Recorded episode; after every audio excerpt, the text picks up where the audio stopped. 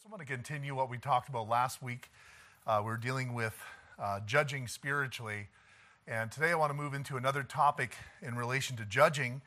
And it's going to be about uh, how to reject false judgment, rejecting false judgment. And uh, that's important.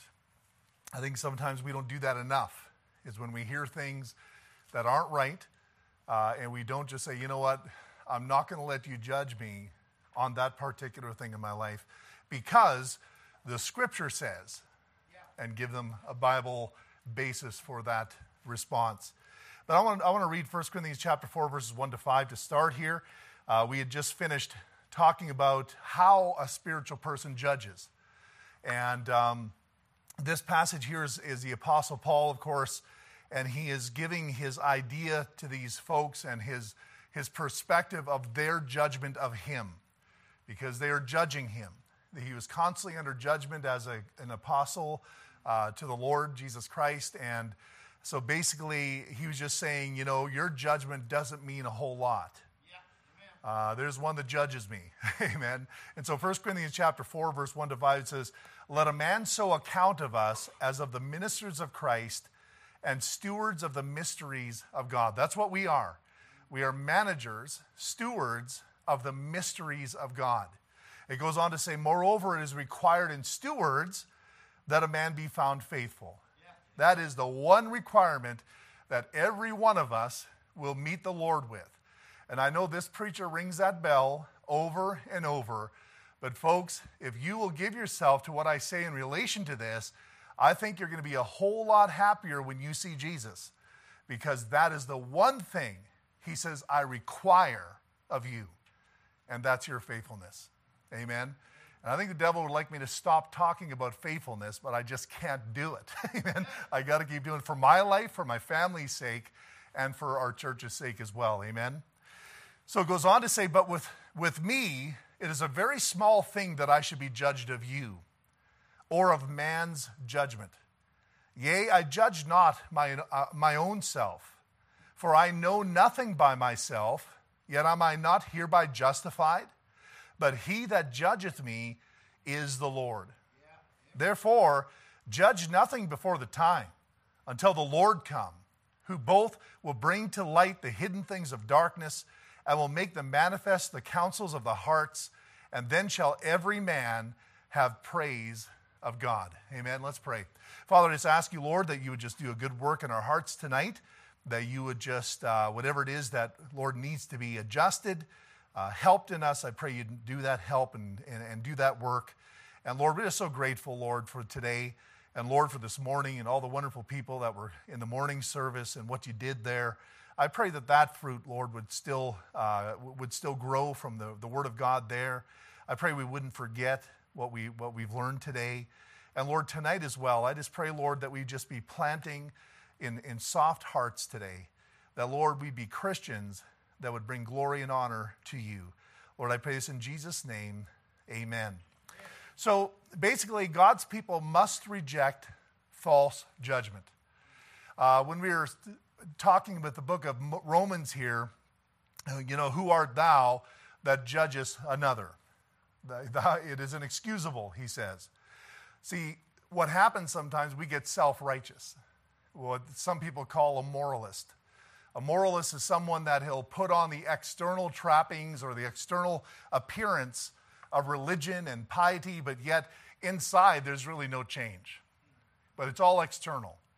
And so when they judge you, it's always external because they don't, they don't understand the deeper things. That's why Jesus, when it came to the Pharisees, he said, he said to them, You know, these things that you're doing, like tithing and all these things, these are good things to do.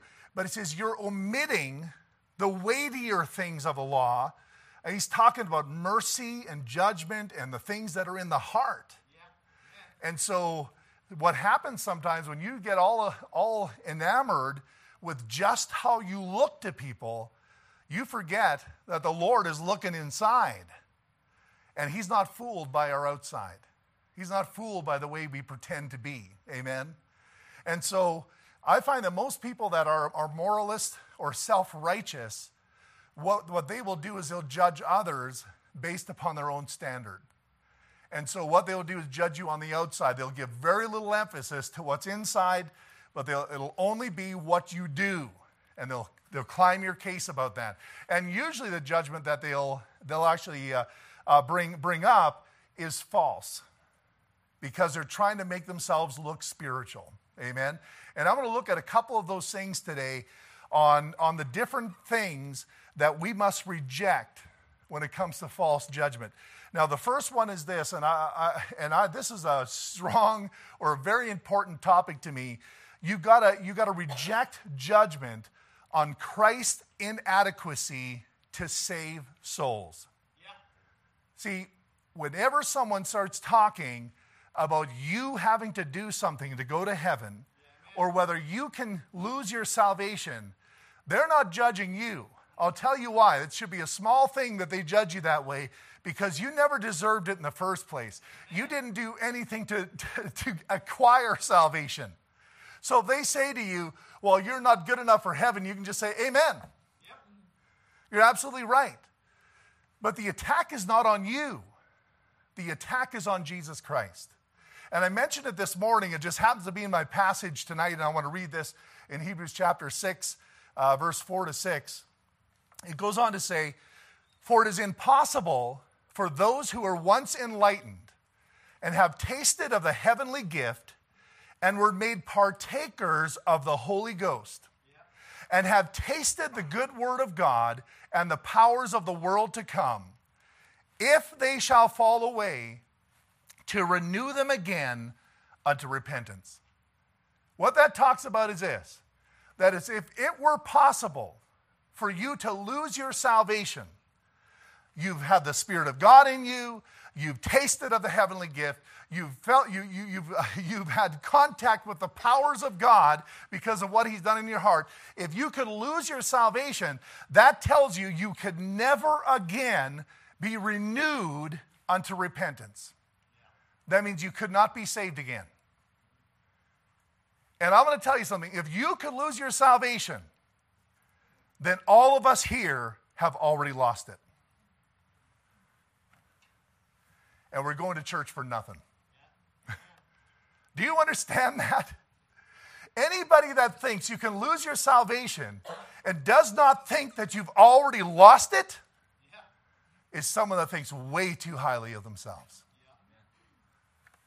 Way too highly. It says they crucify, then it says, uh, if they shall fall away to renew them again unto repentance, seeing they crucify to themselves the Son of God afresh and put him to an open shame. That means this if you could lose your salvation, that meant that what Jesus did 2,000 years ago was insufficient. He was inadequate. And the fact that you lost your salvation and now you need to be saved again, all it says is, Jesus, you really messed up. And he says, to your own self, you have to crucify him again and bring him to an open shame judgment. You don't let people judge Jesus that way. No, sir. When they come to you and they start talking, you can lose your salvation. You just hold on there, boy. Yep. This isn't about me. You could say what you want about me, but I'm going to tell you about my Lord. I'm going to tell you what He's done for me. He has done nothing but give and give and give, and He's taken me from the pit of hell, and He's given me a purpose. And I'm going to tell you something. I'm not going to let you stand there and judge Jesus Christ and bring him to open shame. His salvation is once and forever. He died once, the Bible says. He's not coming back again to do it again. One time for all. Amen. And if you could lose your salvation, I'm sorry, you will never be saved. And I'm convinced that if you could lose it, everybody here has already lost it amen unless you're too stinking proud to admit that you're a sinner down to your core. Yes, sir. Amen. Your thoughts alone would condemn you. Never mind your action and words in the last year.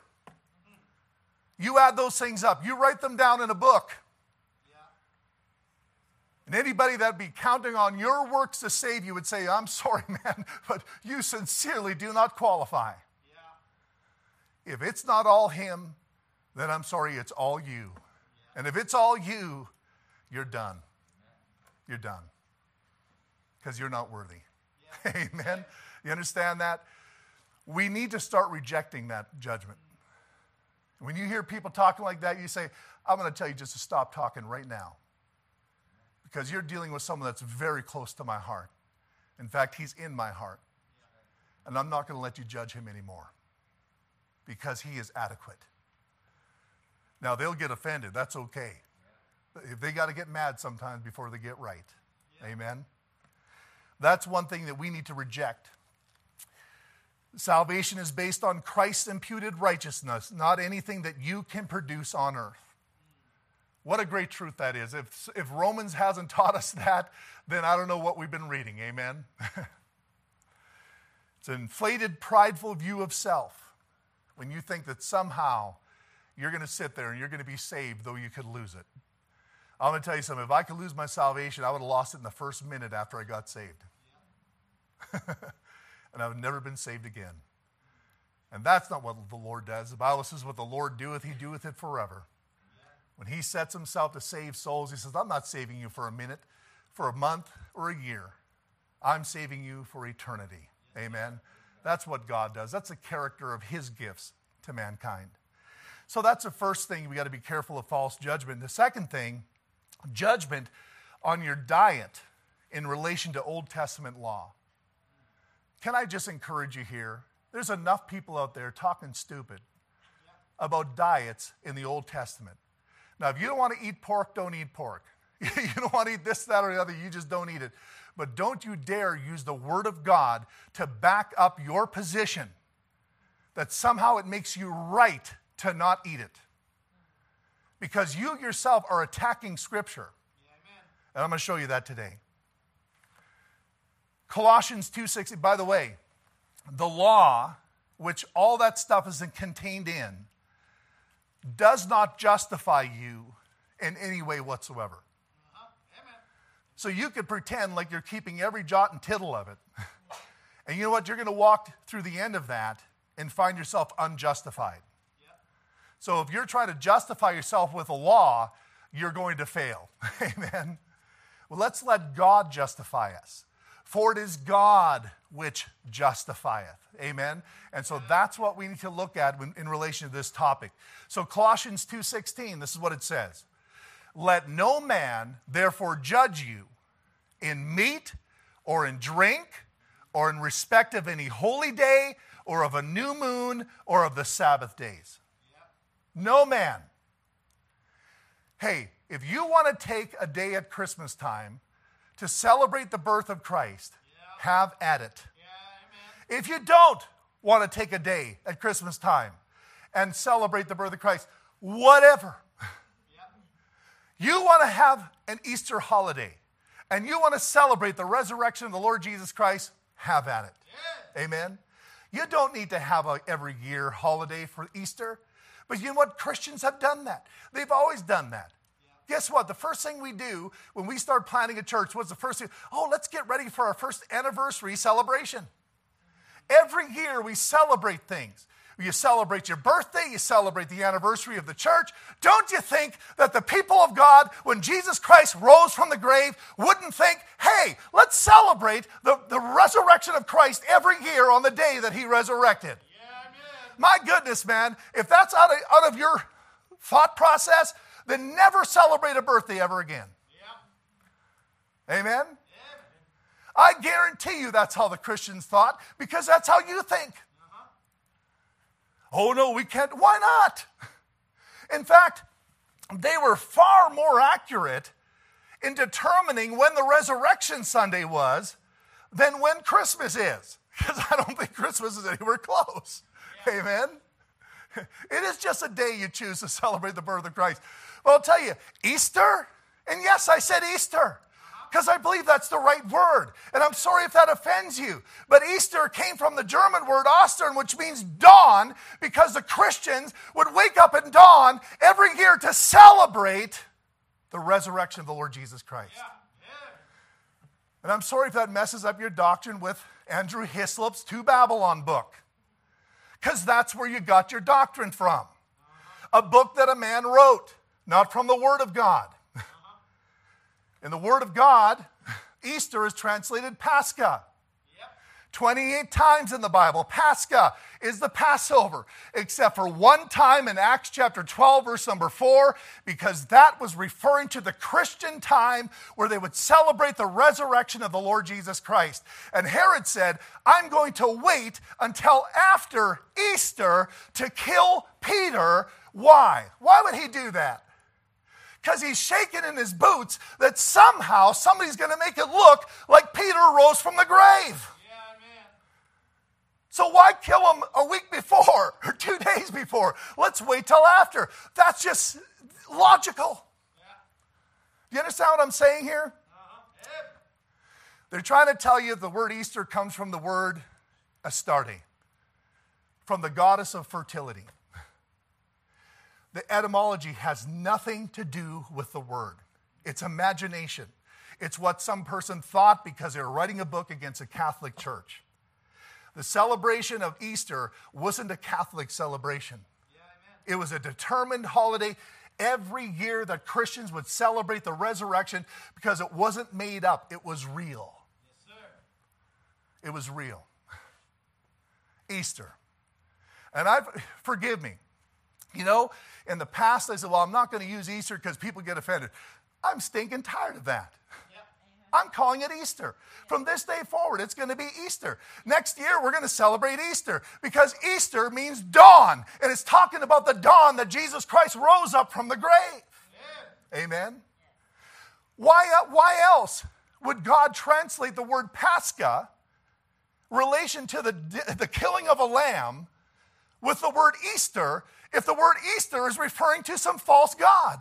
Yeah. Duh especially when he knew what that word meant back in the Old Testament, which is Ashtaroth.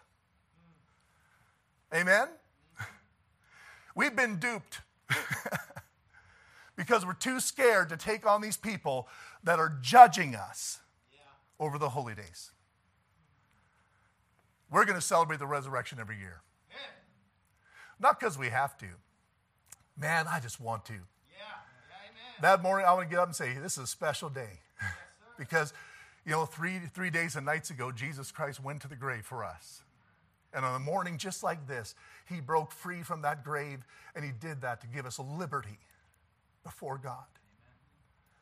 That's why we do it. Amen. I don't care about the eggs and the bunnies and the so forth. Folks, that's not what this is about. Just like Santa Claus has nothing to do with Christmas. But don't let people judge you that way. They come up to you and make you feel all bad that you're some bad Christian because you've been celebrating Easter. When the Bible itself refers to Easter, translated from Pascha, why would God translate Pascha, a word that is associated with a Passover, with some pagan goddess?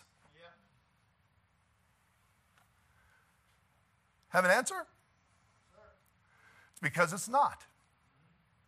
It's a word that the King James translators knew was referring to the resurrection Sunday.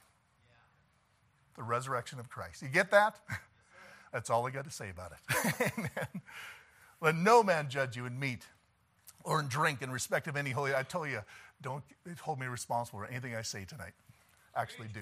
Keep me responsible. 1 Timothy 4, another passage. It says in verse number one Now the Spirit speaketh expressly that in the latter times some shall depart from the faith, giving heed to seducing spirits and doctrines of devils. Now that's true. Speaking lies and hypocrisy, having their conscience seared with a hot iron. Goes on to say, forbidding to marry. You ever found a religion that does that? And commanding to abstain from meats which God hath created to be received with thanksgiving of them which believe and know the truth. Yeah, For every creature of God is good, yeah. and nothing to be refused. How much is nothing? Is that something? Is that anything? Is that pork? Oh, except pork? No, it says nothing. Yeah. Nothing. Eat your bacon. nothing to be refused. If it be received with thanksgiving. Now, here's the crux of the matter, this next verse. For it is sanctified by the word of God and prayer. you know what that means, right? When somebody comes to you in the, that means you're having lunch, having some bacon after service. Holy bacon. you know what that means is this that means that whenever somebody comes to you in the name of the scripture, saying, Oh, the Old Testament says, don't eat this, and they are saying that is truth and it's sin to do opposite of that, what do they do with this passage? I am sorry. I can eat anything I want. I can eat a pig. I can eat a snake. I can eat a crocodile. I can eat a frog. I can eat a cow. Amen. Amen. I don't want to eat a frog or a snake, but I could if I received it with thanksgiving. For by God's very word, it's been sanctified by God's very word. Don't let them judge you. Yes. Yes, because again, it's not an attack on you, it's an attack on God. See, there's many things in the New Testament that the Lord changed.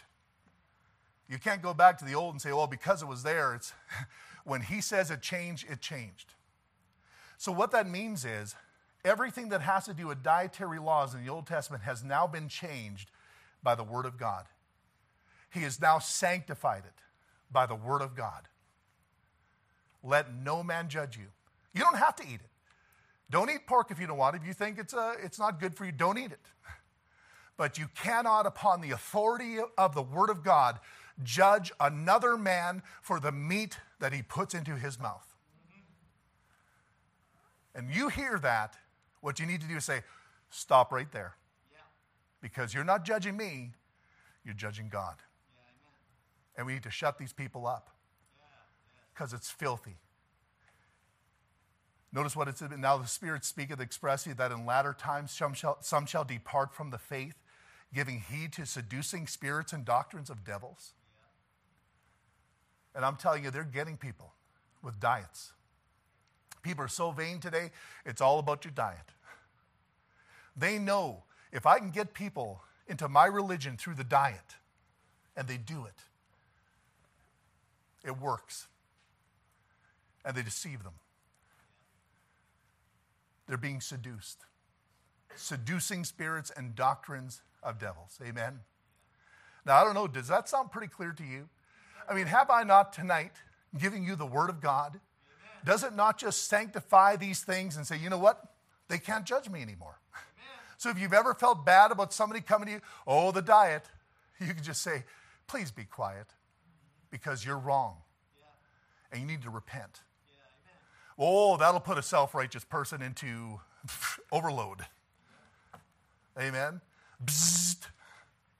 How dare you think that I'm not perfect? you just proved it. You just proved it. And there has been a resurgence. Seventh day Adventists have broken off in several different groups using diet, using these health techniques. The New Age movement is big on it. You know, don't fall for that stuff. Let's judge righteous judgment not according to appearance. That's why you have to go to the whole scripture and you have to judge according to the word of God. You know, it used to be that the Gentiles were unclean. It was against the law for them even to go into the, the, the house of a Gentile person. Until God, one day when Peter was on the housetop, gave him a vision and lifted up that sheet or let down that sheet from heaven with all those unclean animals. I wonder what was on there lizards, snakes, frogs, reptiles those things that you find repulsive. Maybe David doesn't, but most of us do. And, he, and he, what, what Peter would say, Peter would say, Hey, I, I, can't eat that. Those are unclean. And this is what God said Don't you call unclean what I call clean. Yeah. Yeah, amen. Don't you judge me, Peter. Yeah. Amen. And he got that lesson. It was hard because it was implanted. It, it was really implanted in his brain. But also in that knock on the door by those servants of Cornelius. Could you come speak to our master? That Italian centurion, that Italian general, or whatever he was in the army. And they went down there, and before he walked in, he just, whew, it was hard for them to cross, cross that threshold. He had to tell them, I want to tell you something, Cornelius. It's not lawful for me to do this. But God showed me that what he calls clean, I should not call unclean. and he crossed over in. And he gave them the gospel, and the Holy Spirit of God came down upon them, just like the Jews of the day of Pentecost. And that's really what the tongues were for, by the way. They spake with tongues. It was a sign to the Jews, to the unbelieving Jews, that the Gentiles also are a part of the economy that God is creating within the church. that was the reason for tongues in the Bible. Amen. Not what's going on today. Oh, my goodness. Amen. So, we, we, have, we now have scripture that sanctifies the food and we have prayer with thanks. That's why we pray before we eat. I really believe that if there was something in your food that could do you harm, that if you pray God's blessing on it, God may sometimes keep that from hurting you. I wonder how many times when you prayed before you ate that there was a bacteria or something that would have made you very sick, but the Lord said, I've sanctified that food. And you because you prayed with thanksgiving, I'm going to protect it. Yeah. I don't doubt for a second that God does that. We have heard of different situations of people in prison camps and so forth that were Christians, and they would give their food to people that didn't have food. And they'd say, Lord, I'm, they're trusting you here. And they left that prison camp healthier than anybody else because we've got a real God. It's not our diet that makes us healthy, it's God that makes us healthy. Amen. Thank Him. Judgment concerning the requirement of Sabbath days or holy days. This one I just don't I just can't get today. But I hear it all the time. Oh yeah, we got to honor the Sabbath. We got to honor the... Folks, that's not true. That's not true. I get the meaning of the Sabbath. It's important to, to, to give that token of, of who Christ is to us and that He is the one that completes the work for us. And we go, we go, free, we go freely into the presence of God because all the work has been done. Amen? Yeah.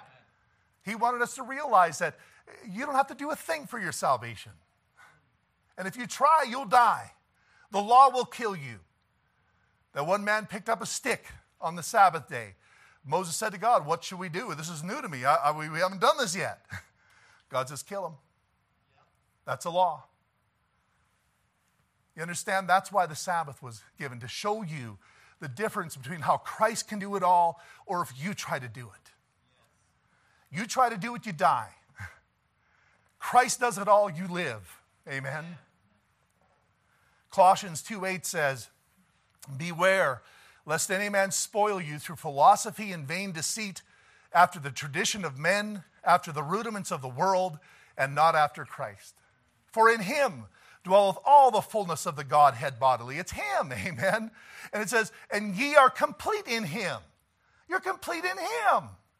You're not complete in the Sabbath. You're not complete in the diet. You're not complete in all these things. You are complete in Christ alone. Amen. It goes on to say, which is the head of all principality and power, in whom also you have you, are circumcised with a circumcision made without hands in putting off the body of sins of the flesh by the circumcision of Christ. It's talking about your heart sins. Amen. Yeah, He's taken them away. It says buried with him in baptism is that talking about water baptism? No. It's talking about how that you were placed into Christ at the cross. You were placed into Him, and the death that was on Jesus Christ now counts for you. For the wages of sin is death. That's what you owe.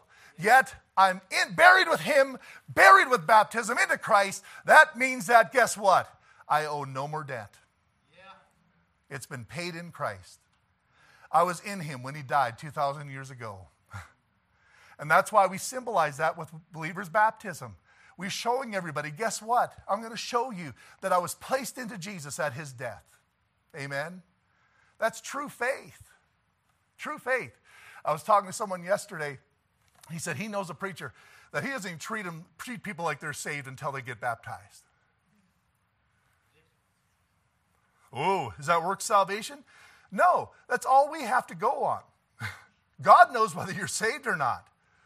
If you're not willing to identify with Christ and believer's baptism, what's wrong with your Christianity, man? What has he done for you? Why are you scared to tell everybody how great he is, that you've been placed into him? What are you ashamed about? We should be lining up at the baptism pool when we get saved, amen? Just to show people, look at what Jesus has done for me. I can hardly wait to show you that I died with Christ and that I'm risen with him. Oh, that's my whole life, it's everything.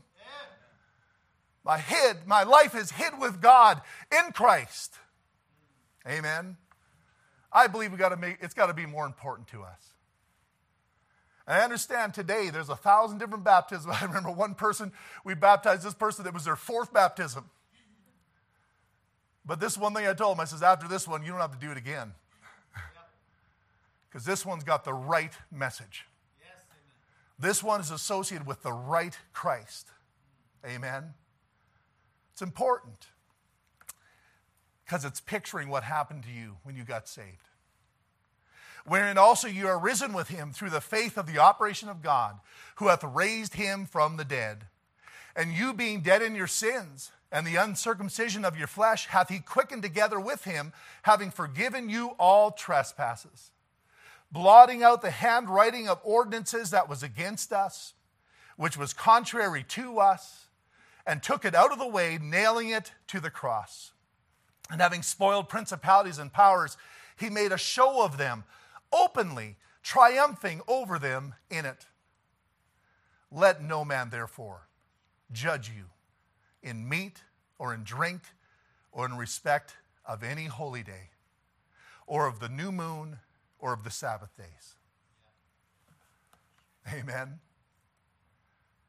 Folks, those things were fulfilled in Christ. The handwriting of ordinances that were against us was fulfilled, it was nailed to the cross. Jesus Christ fulfilled everything. He is a fulfillment of the whole Old Testament in what he did for us dying on that cross. Stop looking at the shadow. Stop looking at, at the shadow that had cast backwards and start looking at the substance of Christ standing before you.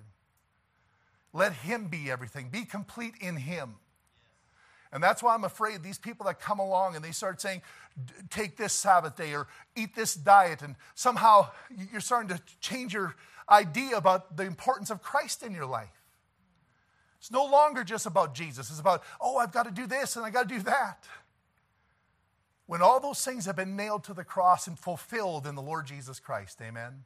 All of them it says, which are shadow of things to come, but the body is of Christ.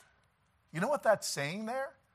That's saying that all the holy days, all the new moon uh, recognition, and the, the Sabbath days, and, and the meat that they would eat, and the drink that they would drink, they were all shadows. But the body is Christ. The body is Christ. So, whenever I let somebody take my attention away back to the drinks and to the meats and to the days and to all these things, I'm taking my eyes off of the body. I'm going back to the shadow. And that was some of the, the things that Paul was afraid of with the Galatian believers, how he said, you know, um, that he didn't want them to be entangled again with a yoke of bondage because they've been made free at liberty in the Lord Jesus Christ. Amen. There's a lot of things that God had to do in the Old Testament to teach us about what who Jesus Christ was and what he was going to do. We wouldn't have been prepared for the coming Messiah if we wouldn't have had the Old Testament law. We wouldn't have been prepared for what Jesus Christ did if we didn't have the teaching of the tabernacle. All these things and all these sacrifices throughout the whole Old Testament were just pointing forward and saying, Let me teach you. And they were things that God would use to teach the children of Israel. And they would believe what God said, it would be accounted to them for righteousness. Yeah. But it all pointed towards the body. Never did he want them to get hung up on the shadow. It was just a teaching tool to bring them to the Lord Jesus Christ, amen? And that's what the law was. Something to bring them to Christ. Be careful of people like that. They're all around us. And they make a big deal about the diets and the Sabbaths. And you got to say, stop judging me on those things because they were nailed to the cross. They were nailed to the cross. Amen. Oh, don't we have liberty in Christ today? Isn't that a blessing to know that you don't have to follow all? The, and by the way, the Sabbath day wasn't just a Saturday.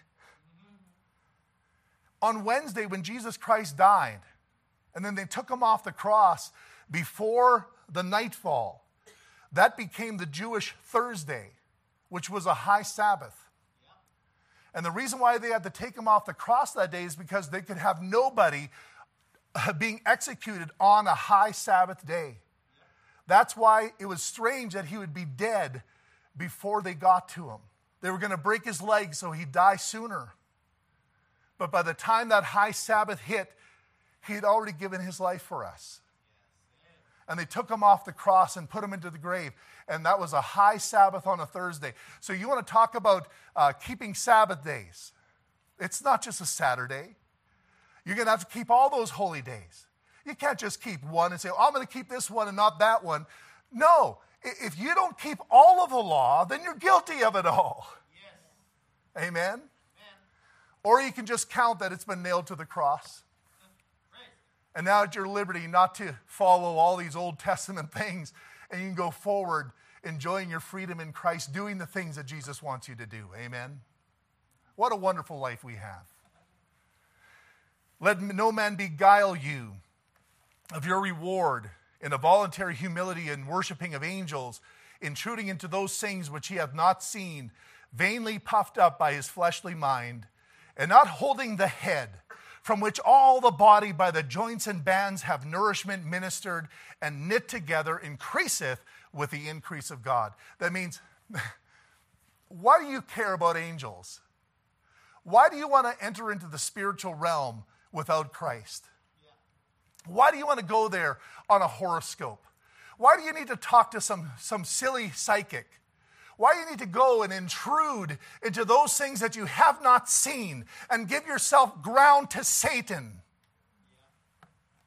He says, Hold the head, the Lord Jesus Christ.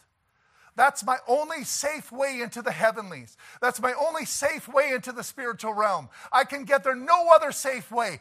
Any other direction I go leads me to satanic influence in my life.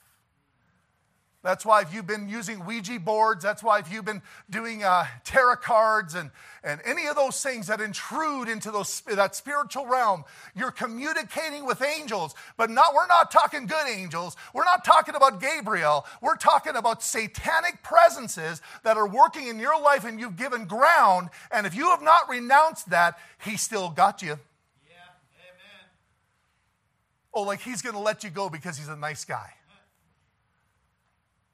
he's ever got his hook into you, he will never let you go unless you go to the one that has more power than he does. Yes, the Lord rebuke thee. Lord, take back the ground that I've given to Satan in this sinful act of intruding into the spiritual realm without the head, which is the Lord Jesus Christ. Amen. I am the way, the truth, and the life, and no man cometh unto the Father but by me. Amen. That's very practical, by the way. Amen. Anyways, Christ is the substance of the Old Testament shadows, but some would rather chase shadows than the substance. Self righteous people, moralists, people that want to put on a show like Phariseeism, because it's hard to prove how spiritual you are without it, unless you have something shining on the inside unless your spirit is right with God. Talks about the holy women, right? The Bible says, which is of great price, that meek and quiet spirit. God says, Oh, what's valuable to me is that meek and quiet spirit. You mean not that dietary law and not that I keep the Sabbath? No, no. What's valuable to me is what's in your heart after Christ did a work in you. You take that all away, when you start focusing on the diets. Amen. You are complete in Him. In Him. You get that? Amen. What a powerful truth that is. Do you understand how dangerous it is for people to judge you in relation to these things? That's why he's given a big portion of Scripture dealing with it. But yet we treat it like, oh, well, that's your thing, this is mine. No, you stop them right in their track and say, that's wrong. That is wrong. You cannot judge that. You're judging an error. And it's not only wrong, it's satanic. We've noticed right at the beginning of that passage, it says, Beware lest any man spoil you. The other passage was, Oh, that in latter days some shall give heed to seducing spirits and doctrines of devils. It's a serious thing when people start talking like that. So you reject it. You don't give it a moment of your time. You don't say to each his own. You don't say, Well, that goes for you, not for me. You say, You're wrong. That is error. That is not Scripture. And you show them the Word of God. Amen. Because until they get straight with the Word of God, they themselves will not experience the liberty that they should have in the Lord Jesus Christ. Amen. Amen. There's also judgment concerning preferences in Romans chapter 14. This is a difficult one because I've seen so many people who have preferences, yet they treat them like doctrine. My goodness, man, it's hard to keep up with people. you know, like, man, are you going to write me the Bible so that I can follow you? Or can I just follow what the Bible says? You know? Or do I need you to interpret everything so I know exactly what to do? Some people just know that think they got everything figured out. Amen. Romans 14, verse 1, it says this Him that is weak in the faith receive ye, but not to doubtful disputations. For one believeth that he may eat all things, another who is weak eateth herbs. Well, because that's what it was in the garden. They only eat herbs in the garden, so that's what we ought to eat. If we want to be spiritual, we better eat the herbs in the garden. You ever heard that one before? I've heard it. It wasn't right. Sin came into the world, they started eating meat. Sin is meat is sin. wow. Let not him that eat despise him that eateth not. And let not him which eateth not judge him that eateth, for God hath received him. Who art thou that judgest another man's servant? To his own master he standeth or falleth. Yea, he shall be holden up, for God is able to make him stand.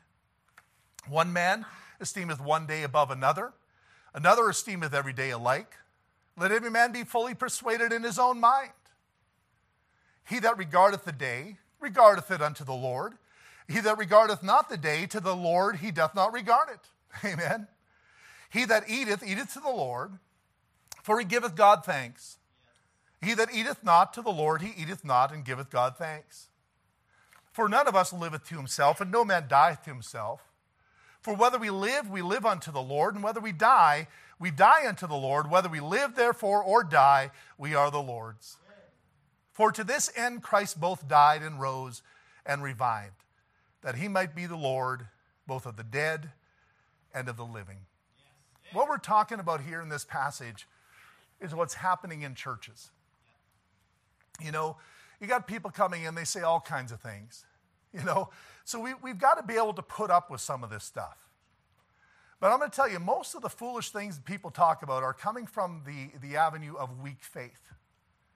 And that's why it says, those that are weak in faith, receive them. Just because they're weak is no grounds for you to reject them out of the church. There's only one reason to reject somebody from the church if they're causing problems and causing division. That's when we reject people out of the church. Amen.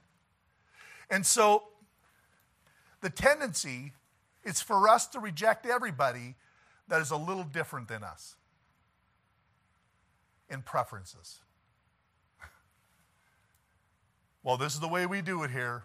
If you don't do it this way, you're not right with God. No, that doesn't, that doesn't mean they're not right with God.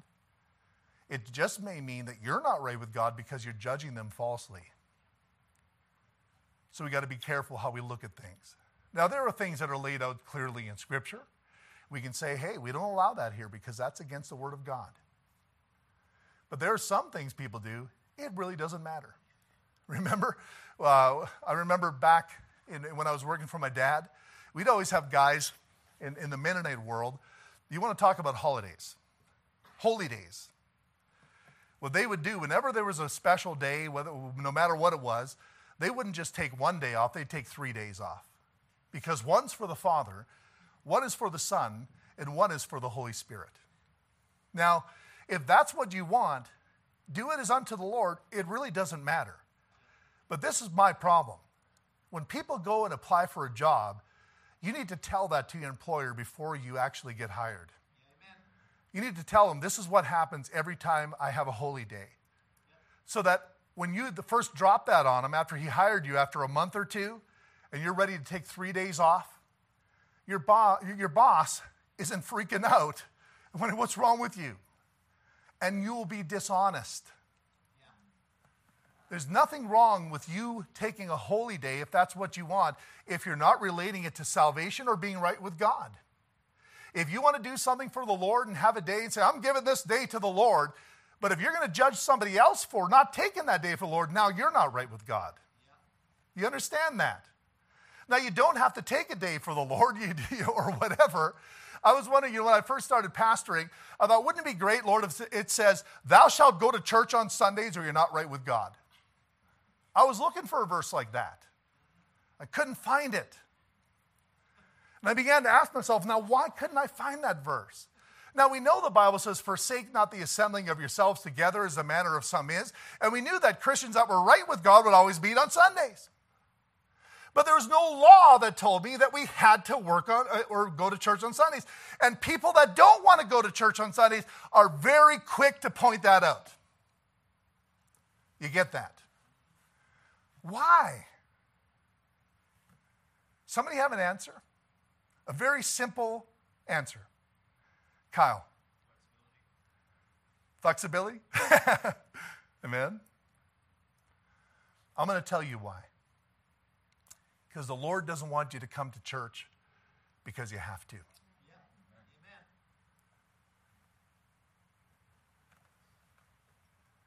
If He would make a law, then you'd have to and we wouldn't know why you're here. Because you had to, because of the law, or because you want to. You want to know what makes a, the church of God powerful? It's a bunch of people that don't have to but want to. yes And if you ever into the, ever into that enter into that have to category, you're a pathetic Christian. The Bible says that if we love him, we'll obey him, and his commandments will not be grievous. They'll not be grievous. I don't know about you, I just don't have any thought in my mind on Sunday morning that somehow I'd rather stay home. I want to be here with every ounce of my being. Oh, I'll tell you, you can't even measure the amount that I want to be here. There is nothing outside of me being hit by a car and leaving me half dead in the street that's going to keep me from coming to church on Sunday morning, Sunday night, and Wednesday night. This is the house of God. That's my want to. I don't know where your want to is. Maybe you, you got some want to, but there's some have to there. Well, I want to go to church on Sunday morning, but you kind of have to go Sunday night. You got to get to the point where it's all want to. Oh, I'll tell you, that's a good Christian. That's a Christian that's just willing to do whatever God wants because I just want to do what you want me to do, Lord. I want to do the right thing. Amen. Boy, that's a good Christian. I believe it. I believe that's why he never gave me that command, thou shalt go to church on Sundays. If he would just give me permission just to change the book just a little, in my early ministry, I would have just gone with a pen and say, thou shalt go to church on Sunday. And added the verse number and say, see, it's in my Bible. But you know what? The Lord taught me pretty quickly what it meant. See, in the Old Testament, it was have to. In the New Testament, it's want to. Amen? That's a difference. So you got somebody coming up to you talking about, oh, you have to, have to, have to. Do you really want to be in that category? Well, I have learned that this is what you have to do. You got to eat this and don't eat that. Well, I don't know what to eat. Well, call me next time and I'll tell you. I'll do a search in the Hebrew language. We'll even find out what kind of meat you ought to, ought to eat and not. Amen. Have to, have to. Let's be want to Christians. That took a lot of pressure off me. I thought, Lord, I got to somehow make these people go to church. And he says, No, you don't. And this is where this idea came to my head that if what Jesus has done for you will not motivate you to want to, there's nothing I can do to make you want to. Except tell you what Jesus did for you. That's what I do. Every week, tell you what Jesus did. And because of that, you say, Oh, I should want to. Right? He took his cross for me. I should want to take my cross. Oh, do I have to take my cross? I would like to just flow through life and not have to suffer for Jesus. Do you understand that? That is so important. But you know what? Somebody that's judging you and all these different things, they don't understand that. Weak in faith. Weak in faith. That's why the Bible says that whatever you can do with faith, do it.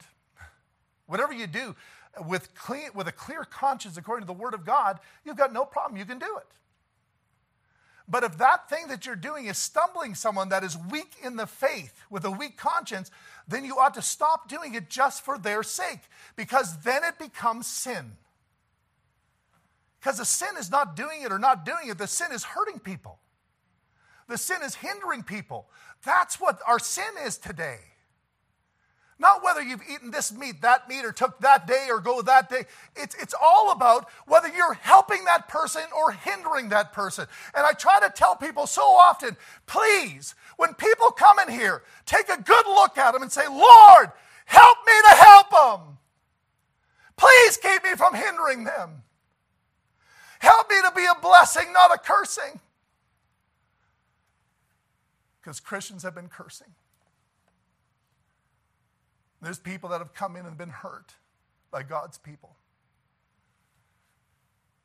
You keep your stinking holy day. You go eat your meat. They got nothing to do with you. You don't even understand. You don't understand why we're here. That's why we're here. Those that are weak in faith receive you, but not to doubtful disputations. They may be off in all kinds of little weird ways. I've heard it all, I think. There's people that come to my church, and I know that they are whack doctrinally. That's a word, doctrinal word, whack. They're doctrinally whacked. And you know what you do? You just hope that God will speak to their heart. You say, Lord, just I pray they won't hurt anybody. And you keep your eyes open. That's your job too. It's your job to look around. Make sure nobody's hurting anybody. And if somebody's being hurt, you got to stand up and say, hey, and go to that person that's been hurt and say, don't worry about it. Take them aside and, and, and encourage them and tell them, you know, it's going to be okay. I'm, I'm going to tell you what, what this is all about so you understand. Help them to grow. Don't start arguing with them about this, that, or the other. Doubtful disputations. Amen. We got to help people that are weak. and so, what will happen sometimes is we'll get our idea about what we want and what we want people to be and say and so forth. Folks, I believe there's a way for a Christian to dress. I really do. I believe there's a best way for you to dress yourself. I believe there's a worse way to dress yourself. When people come through that door, that's the furthest thing from my mind. I've had people come in the door, some of my, one of my other ministries, as soon as they came in, all of a sudden, oh, let's zero in and tell them to cut their hair, button that button, boom, boom, boom. boom. Yeah, that's what that is. That's not right. Amen? Give them time. I mean, if they come in nude, that'd be a different thing. We'll get a towel and cover them up. but folks, but you know what? There's some churches out there, someone would come in and they'd have a short skirt. They would come up to them as they're sitting there and they would just put something over top of them. Guess how many times that person will come back to church?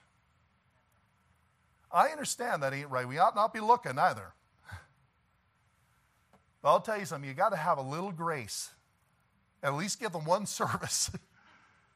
Amen. We've had all kinds of things happen. we don't jump on everything first time. You got to realize some people are just weak in the faith. And you got to give them time to grow.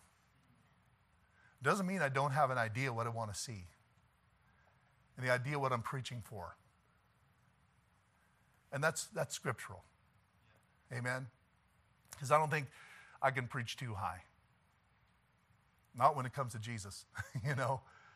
See, we preach as high as Jesus is, but then we, then we also give as much mercy as Jesus has and grace to the ones to get there. Amen? Christians need to be given time to grow. Receive, that means take in addition, receive besides, to take to or with oneself and one's company.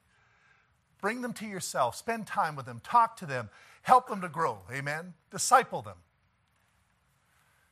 Weak believers will not always understand liberty. There's all kinds of things you can do with liberty.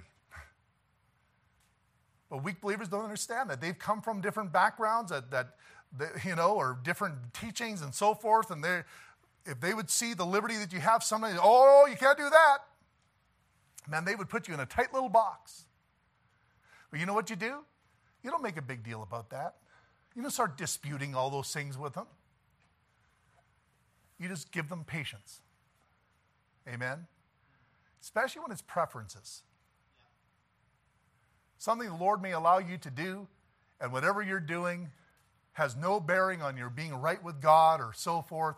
But you know, if that person over there feels that for some reason where they've come from, that is hindering them from going forward, you ought to just stop doing that just for their sake. Because that's where the sin is. Amen? Stand fast, therefore, in the liberty wherewith Christ hath made us free, and be not entangled again with a yoke of bondage. We must not allow disputes to form over these issues from both sides. The weak must not condemn the strong and call them unspiritual. The strong must not despise the weak and call them immature, treat them with scorn. Amen. Romans 14, 3. Let not him that eateth despise him that eateth not, and let him not which eateth not judge him that eateth, for God hath received him.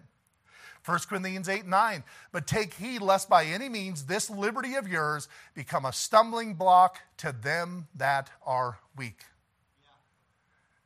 And the strong in faith should trust the Lord's ability to build the weak believer. Can I tell you that that's an important point? You see, we have to understand that we are not at the helm of that person's life. If Christ is in them, He's already got them on a journey. Your job is not to create the journey, your job is to help them on that journey. Amen? So, guess what? The Bible says, being confident of this very thing, that he which hath begun a good work in you will perform it unto the day of Jesus Christ. Do we believe that with people? That's why we have patience. And I've learned that as a pastor. Like I said, the first, thou shalt. But then the Lord began to teach me no, He says, this is about what I'm doing in their life, not you. I'm just a preacher. I'm just a voice crying in the wilderness. but He's the one that's inside of you. He's the one that's bringing you to that point that He wants you to be at. Amen. Every Christian will give account at the judgment seat of Christ for his own choices. And guess what? He's not going to even think about whether you kept a holy day. But you know what he's going to say? Why did you treat that weak believer the way you did? That's what's going to cost you. Why did you use your liberty as an, occasion, as an occasion for a stumbling block? You felt you could do it, but you knew it was hurting them. But in your pride, you, you, you lifted up your liberty and said, Oh, I'm at liberty. I'm at liberty. Not realizing that your liberty was given so that by love you can serve one another. so that you could be free from the Old Testament bondage. And now you can be free simply to serve that person and to help them become exactly what God wants them to be. That's why you have liberty. Not so you can just enjoy yourself. Even though we do enjoy our liberty in Christ. Amen. I'm glad. I'm glad on Sabbath day I have to be careful not picking up a stick.